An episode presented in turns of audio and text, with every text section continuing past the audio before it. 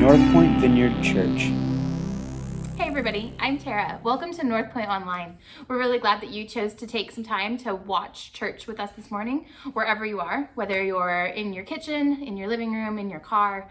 Um, we hope that you can take this time to focus in, to take a breath, to receive and experience the love of Jesus. We've got some worship to share with you guys. We've got some time of listening and learning together, a few announcements about what's happening at Northpoint, and then another round of worship. Thanks again for joining us. We love you guys and we are praying for you, and we hope that you enjoy this Sunday service. Let's pray. God in heaven, we thank you for another opportunity to experience you.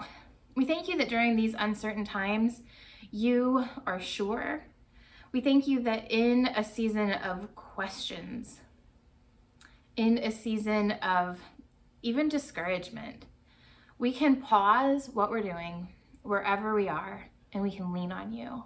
And so I pray today for all of my friends watching at home, Lord, that you would feel close even as we do this digital church thing, that they would experience and feel the comfort of your spirit in the places that they are, Lord. And until we're all able to gather safely again, I pray your protection and your love over them and their family. Now be with us during this time, Lord, as we lift your name high, as we listen for your spirit, as we learn about you. God, we love you. In your name we pray. Amen. All right, I'm going to pass it to Nat for worship.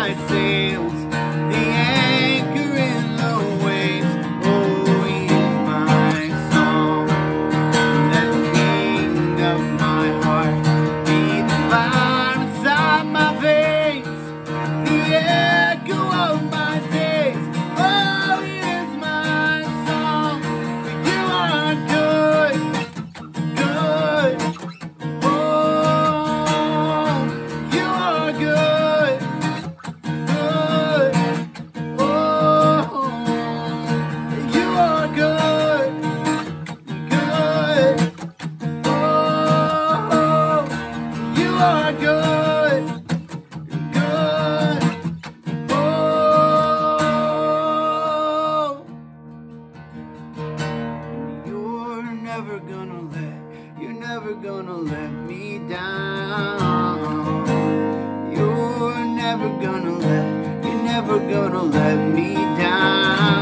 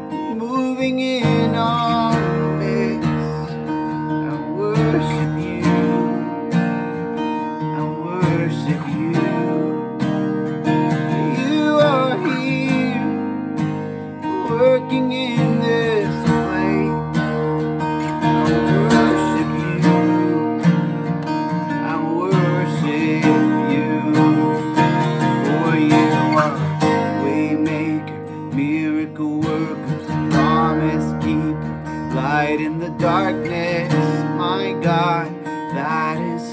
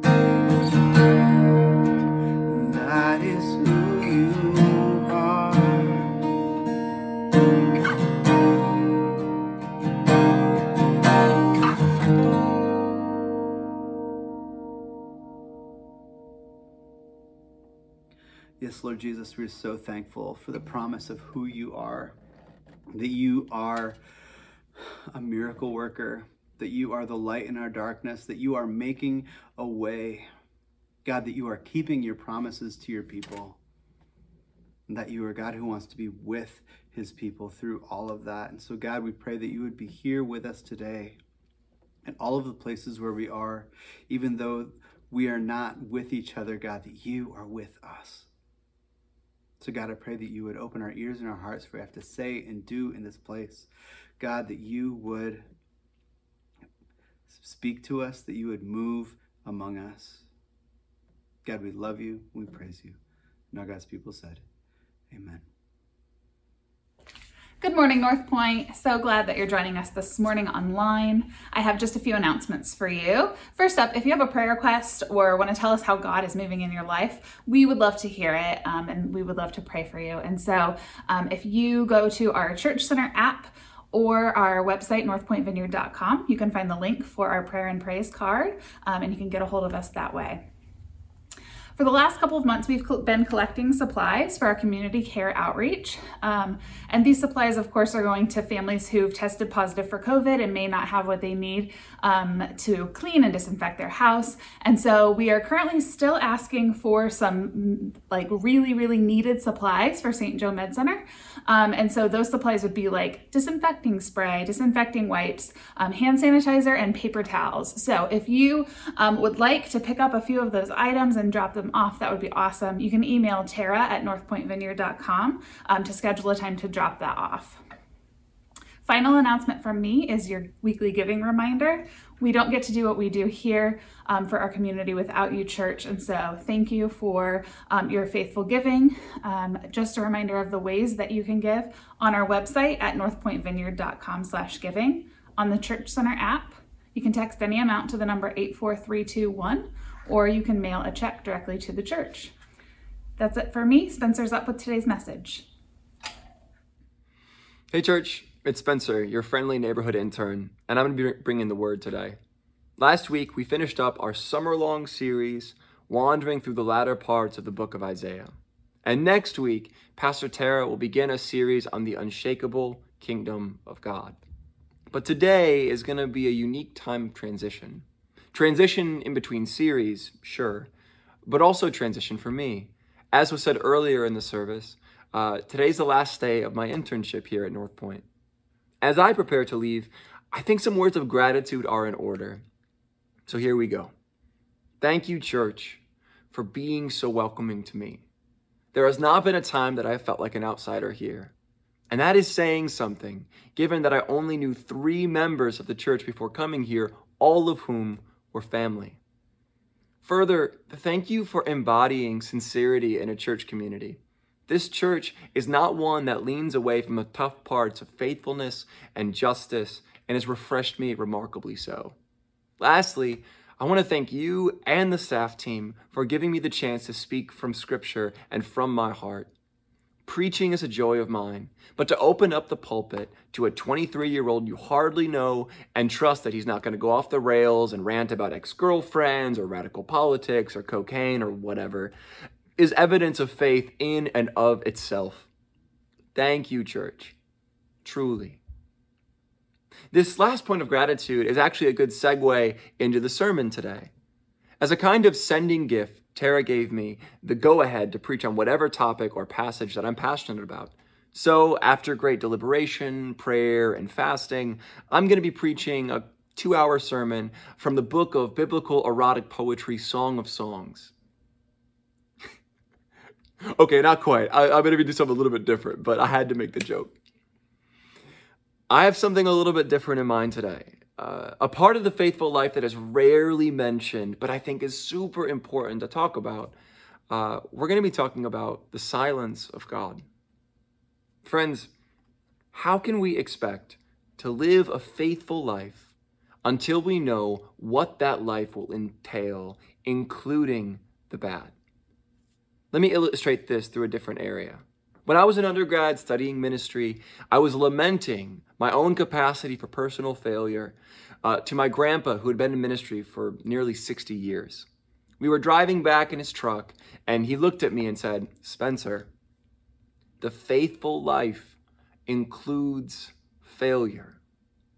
The perfect life is not the same thing as the faithful life. This does not mean you go out and do whatever you want, but you can be a little easier on yourself when you make a mistake. The faithful life includes failure. By reforming my expectations to be realistic and healthy, my grandpa gave me space to live a Christian life that wasn't racked with constant shame and frustration.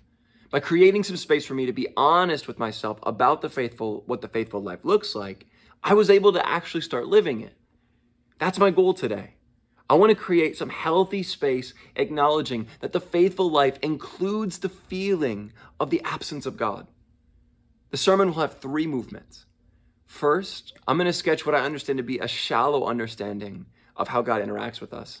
Second, I'm going to talk about three different passages that give striking language to the experiences of silence or absence of God. And then third, I want to not just talk about how there's space for silence of God in the faithful life, but want to talk about what that can change, how we can approach that, grow from that, go from that, right? Now, I don't want to dismiss that experience or boil it down to some moralism, but I think some reimagination is in order to think about some of the possible benefits and constructive ways we can navigate those kind of seasons in our lives. Before beginning our time today, I want to quickly name the fact that sitting in silence especially for people who have encountered trauma, is a really difficult experience. And so uh, you have my word uh, that you know throughout the sermon uh, there will be maybe one, maybe two points where we sit in silence, but that will not be longer than a minute. And if you are watching this online and you feel uncomfortable, please just fast forward till you get to a point that's comfortable for you. Sound good? All right. I'm going to pray. We're going to sit briefly in some silence, and then we're going to go into the sermon. Will you pray with me? Lord, meet us here. Meet us here today.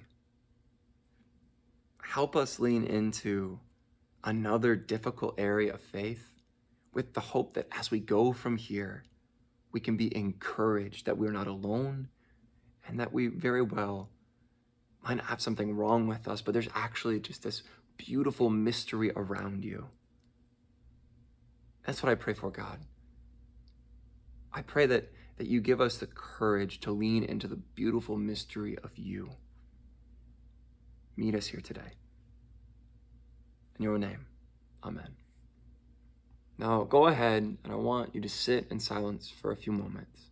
Don't try to hear something in the silence. Don't try to listen for something. Just listen, if you can, to the silence itself. We're going to give this about 30 seconds.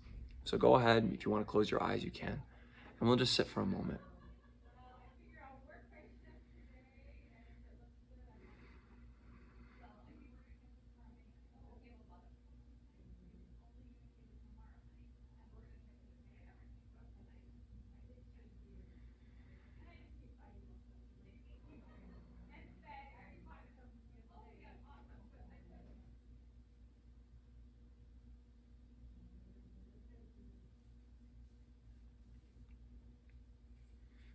All right. Growing up, I was taught that God was a personal God who wanted to talk to me. I was taught that God talked to me through three major ways scripture, prayer, and the church. Now, this wasn't given to me in a pamphlet or something. I just picked it up from the stories that were being told around me. I'm convinced that most of our worldview is formed this way. I just constantly heard stories about the powerful experiences during worship, or members of the church who read 10 chapters of the Bible a day, or times where people would pray for four hours straight, or moments at the altar where half the building got saved or resaved. These stories informed how I understood God spoke to people, how God was supposed to speak to me. And when you add that to the fact that God was a personal being who loved me and who obviously wanted to talk to me, the formula became quite simple read your Bible, pray, go to church, and then God will speak to you. I understood the game and began trying my hardest to read my Bible every day, write regularly in a prayer journal, and go to every church service I could. And sometimes I did feel God speak to me. I did hear the word of God. But there were also so many other times when I didn't.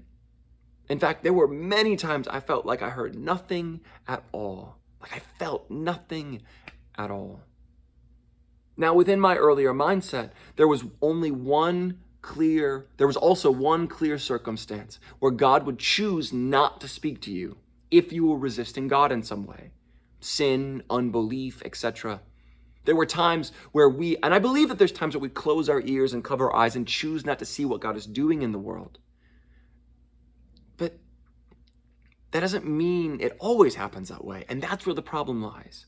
Because even though I was trying my darndest to pursue God with everything that I had, when God was silent, there was obviously only one person to blame, and that was me. There must have been something deep down that was wrong with me. It must have been some hidden sin that I hadn't confessed yet, which led to some blanket confessions, right? Like, Lord, forgive me of every sin, past and future, even those moments I'm not quite sure which are sin or not, but if forgive those too, some of you know what I'm talking about. There was simply something wrong with me. That's what I believed. And that's surely why God didn't want to talk to me. So, what happened is I would pray more and read my Bible more and worship more and confess more because then surely God would want to talk to me. But here's my question Does that sound like a loving God? Does a mother say to her son, I will only speak to you after you do all your chores and finish your homework and make me dinner? Something was wrong with my worldview. Something was wrong with how I viewed the faithful life. Something had to change. What it took for me was mentors and loved ones who were vulnerable about their own lives their own long, long seasons in the spiritual desert. For me to give myself permission to believe that God's absence wasn't actually my fault all the time. And when I returned to the Bible with wider eyes and more courage, I realized that my earlier theory about how God speaks to us was so oversimplified, it completely missed the mark. In fact, There were multiple instances in the Bible where God's silence appears obviously. And I think it's worthwhile to take a look at a few of them. So let's engage with three. Let's look at three moments where the silence of God shows up. First, uh, let's turn to a man named Job. In the book of Job, a righteous man is afflicted by great devastation, supposedly directly from the hand of God. And then Job defends himself from friends who all blame that suffering on him. Surely he must have done something wrong. Sound familiar? One of Job's most consistent pleas to God is that God would answer him. Job is not just afflicted by circumstances, he's afflicted by the silence of God. Unfortunately, this confounding and beautiful story is more often than not boiled down to a shallow reading that goes something like this There was a good man who loved God and had a lot of kids and stuff.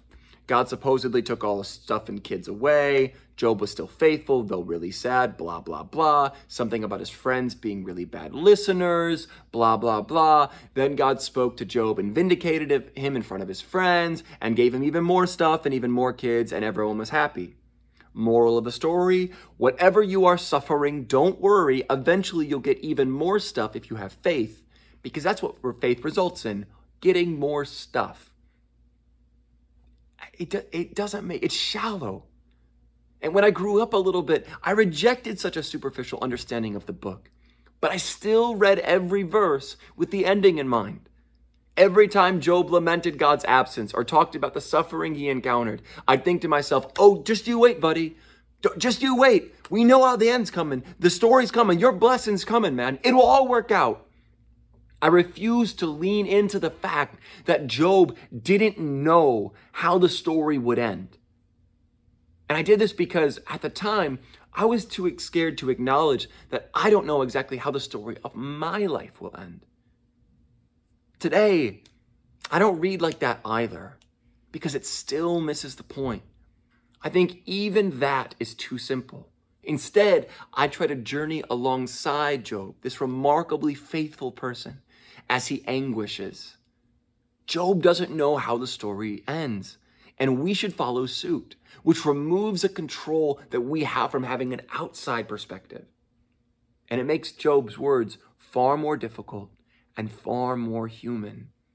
When Job says in chapter 9, verse 32, God is not a mortal like me, so I cannot argue with him or take him to trial. He's openly admitting that the moments, there's moments that he aches to talk to God, but God is nowhere to be found. Or, or elsewhere, he, Job says in chapter 10, verses 1 and 2, I loathe my very life. Therefore, I will give free rein to my complaint and speak out in the bitterness of my soul. I will say to God, Do not declare me guilty, but tell me what charges you have against me.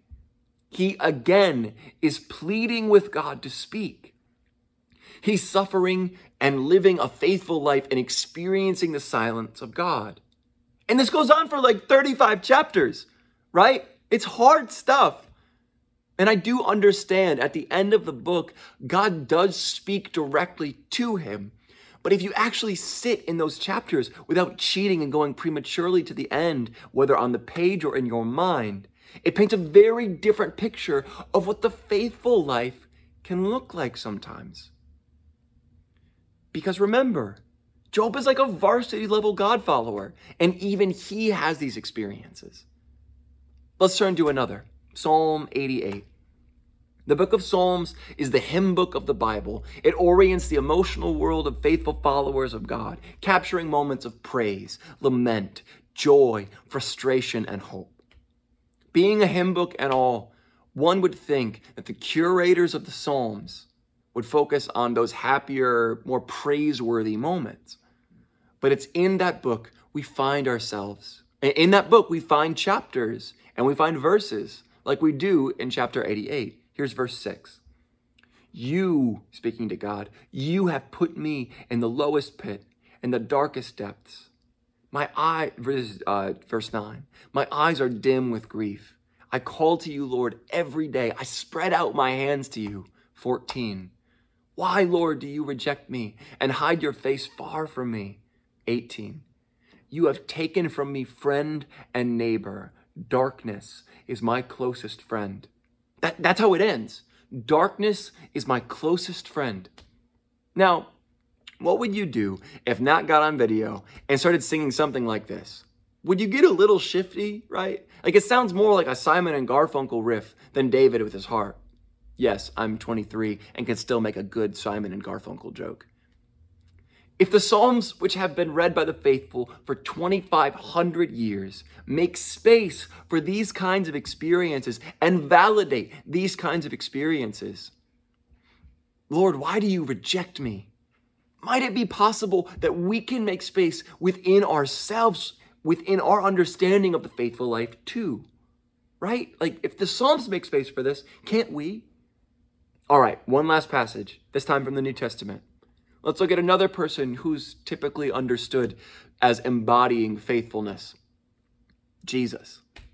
In the Gospel of Matthew, while Jesus is dying on the cross, he shouts out, My God, my God, why have you forsaken me? In one of the most perplexing passages in all of the Bible, Jesus is lamenting the absence of God the Father, which is bizarre because both Jesus and the Father are bound together as one with the Holy Spirit in the Trinity. And yet, even the most faithful person on the planet who has a special connectedness with God still experience the absence of the Father. Even God experienced the silence of God. Isn't that strange? Once you open yourself up to the possibility of this, this theme, you see this theme all over the Bible. Don't get me wrong, right? Don't don't get me wrong here. I'm not up here trying to advocate for the silence of God. I'm not like saying it's a cool thing, right? I'm simply saying that it's part of life. And really, I'm not even the one saying that. It's the Bible who's saying that. Friends, if there have been seasons in your life where you felt like God was distant, I want you to know that that's okay. It's not necessarily your fault. The silence of God is a part of the faithful life. And I think that allowance, that space, really can help make those seasons more bearable. All right, so far, I've been trying to make space for the feeling of the absence of God within the context of the faithful life. But as I move toward the end of the sermon, I want to move beyond that general claim and attempt to imagine some different responses that are potentially beneficial that can possibly come from such experiences. To be sure, I want to be very clear here. This experience of the silence or absence of God can be excruciating. And I'm not trying to sound glib or dismissive. Friends, trust me, I've had my months and I've had my years all right? It can be excruciating. But I think God's function in the world is far more complex than removing God's self to teach us some ethical lesson or whatnot. I just think this world is complex and that God is complex, and that's a good thing, right? But that means that we should create space for that, and we are invited to respond to that in community we can make meaning from these experiences. We don't just have to receive everything, every experience of life, like it's some hard lesson that's always from God. Sometimes maybe, but not all the time. And, and these old kind of ex- explanations of why God does things, um, they, they don't help. They don't make God feel more near. And so I'm not trying to do any of that as I turn here. Instead, I want to hopefully prime our imagination with some potential ways that we can respond to this faithfully without just turning within and anguishing. I want to give some tools which have helped me navigate my seasons of God's silence with the hope that you can use them too. So, so why, so what do we do when we experience the silence of God? Well, first, I think we go to community God's silence can really force us to rely on our communities. Experiencing absence from the presence of God can show us our need for each other, which can push us deeper into communion with our neighbors. God is decidedly uninterested in the kind of Americanized, individualistic Christianity, just me and Jesus, just me and Jesus. I don't think God's interested in that. And this provides us the opportunity to rely on each other in those difficult seasons. I cannot tell you the amount of times that I've had to rely upon mentors and friends because I've been in a rough spot. And I don't think that's a bad thing. Second, I think that the silence of God can open us up to different experiences of God, to different avenues of experiencing God that wouldn't have been open otherwise. As I grew through my undergraduate college, I still placed God in a pretty small box Bible, prayer, church.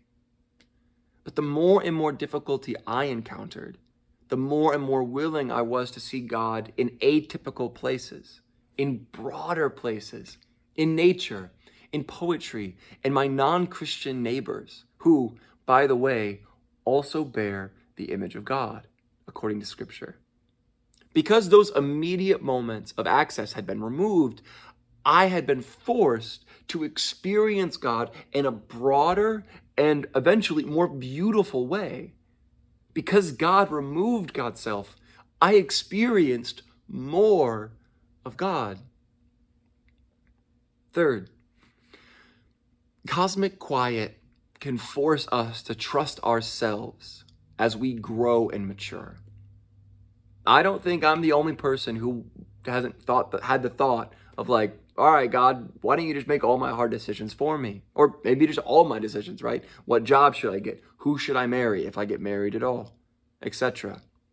And I want that because it takes the pressure off me, right? But here's the thing God isn't interested in making all our decisions for us. God is interested in seeing us grow into mature moral beings, which requires that God trust us to make our own decisions sometimes. I mean, just imagine waking up every morning and praying, okay, God, do I wear the shorts or the pants? Do I wear the gray t shirt or the yellow blouse? Sometimes the silence of God forces us to, our, to trust our God given ability to discern in community what is right for us. I believe that.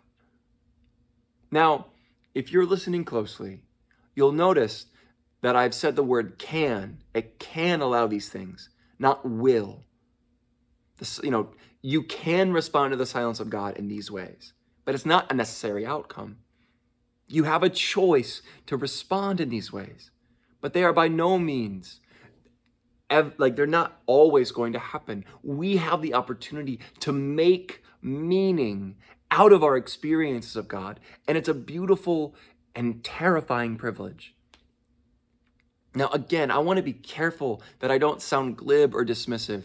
I am not saying, oh, really sorry that you're going through all that stuff. Why don't you just pick up yourself by your bootstraps and get going to community or to poetry or flowers or whatever? I'm not saying that. What I'm saying is if you've experienced the silence of God, it's not always your fault. It's very likely not your fault. But you don't have to fall into despair. There are people around you who will create space to validate that. And there are other avenues where you can go and experience beauty and goodness. And that's really good and Christian. And I'm saying also, if you don't know which way to go and you feel like every prayer you're getting is bouncing off the ceiling, well, you can trust your own ability and conscience and soul that God has given you inspired by community, you know, you know, informed by community, informed by scripture to go and make those decisions. That's what I'm trying to say. Now, before we go to worship and ministry time, I want to close the sermon today and my time with you this summer with a sending thought that's related, but I think actually speaks more to everything I've said over the entire summer. It's lingered behind every sermon I've preached here. Friends, life is brim filled with mystery. There is more uncertainty in this world than I care to admit sometimes. And in the face of such paradox, faith gives us the strength and the language not to find absolute certainty, but to live in and move through uncertainty. Friends, if you think that the faithful life is a life where you always are certain of where God is and how exactly you should act in every difficult situation, you may want to consider if your faith focuses more on comfort than on leaning into the beautiful complexity of this world. Don't get me wrong, right? I it's understandable and I definitely ache for clarity too. You should see my journals. But at the end of the day, absolute clarity isn't possible, and I think that fact is okay.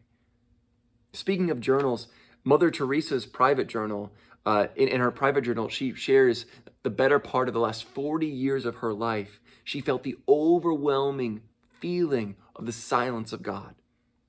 You know how people say, like, oh, well, I'm no Mother Teresa, but this woman is actually Mother Teresa, right? Like, she's the actual Mother Teresa, and she still experienced this. If you're experiencing that, that's okay. There is space within that, within Christianity. Friends, the, this world is beautiful. It's beautiful and deeply confounding. And it is that world that God has called us into. It is that world that God has chosen to love and save. And we don't have to ignore that fact for us to love the world to, to be faithful in the world. And, and so today, as I get ready to leave the sermon and the summer, instead of setting up and leaving you with three questions, I think the only proper way to really lean into this beautiful mystery is with poetry. More specifically, a poem from the illustrious, uh, recently passed poet just a few years ago, Mary Oliver. Friends, Welcome these words. Let them guide you. The summer day. Who made the world? Who made the swan and the black bear? Who made the grasshopper? This grasshopper, I mean. The one who has flung herself out of the grass. The one who is eating sugar out of my hand. Who is moving her jaws back and forth instead of up and down who is gazing around with her enormous and complicated eyes. Now she lifts her pale forearms and thoroughly washes her face. Now she snaps her wings open and floats away. I don't know exactly what a prayer is. I do know how to pay attention, how to fall down into the grass, how to kneel down in the grass, how to be idle and blessed, how to stroll through the fields which is what I have been doing all day. Tell me, what else should I have done? Doesn't everything die at last and too soon? Tell me, what is it you plan to do with your one wild and precious life? Amen.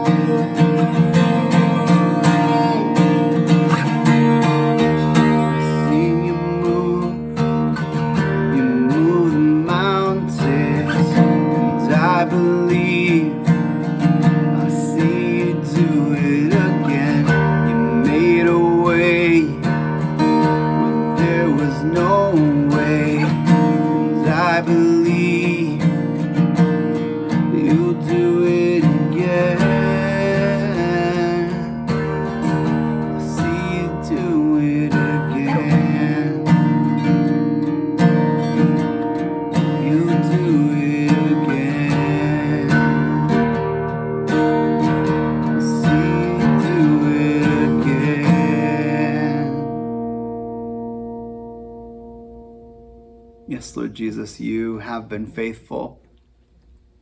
All this time, we know we have seen you move. We have seen you work in our lives. We have seen you bring healing and restoration and freedom. And God, we know that even when it feels dark, when it feels quiet, when it feels like you aren't there, God, that we can still hold fast, knowing that you are faithful, knowing that you are still the same God who moved those mountains that we saw before, and that you are not done. But God, that you are working for our completeness. And so, God, work in our completeness. We thank you for being here with us. We thank you for speaking to us. We thank you for moving with us. We ask that you would keep going. That as we turn off this video, that your your spirit and your presence would be at the forefront of our minds, that you would tune our hearts to see you moving in our midst, that you would give us ears to hear and the courage to follow after what you are saying to us. God, give us opportunities to be your hands and feet. Give us opportunities to be lights in dark places and lovers of unloved people. God, we thank you so much. We love you.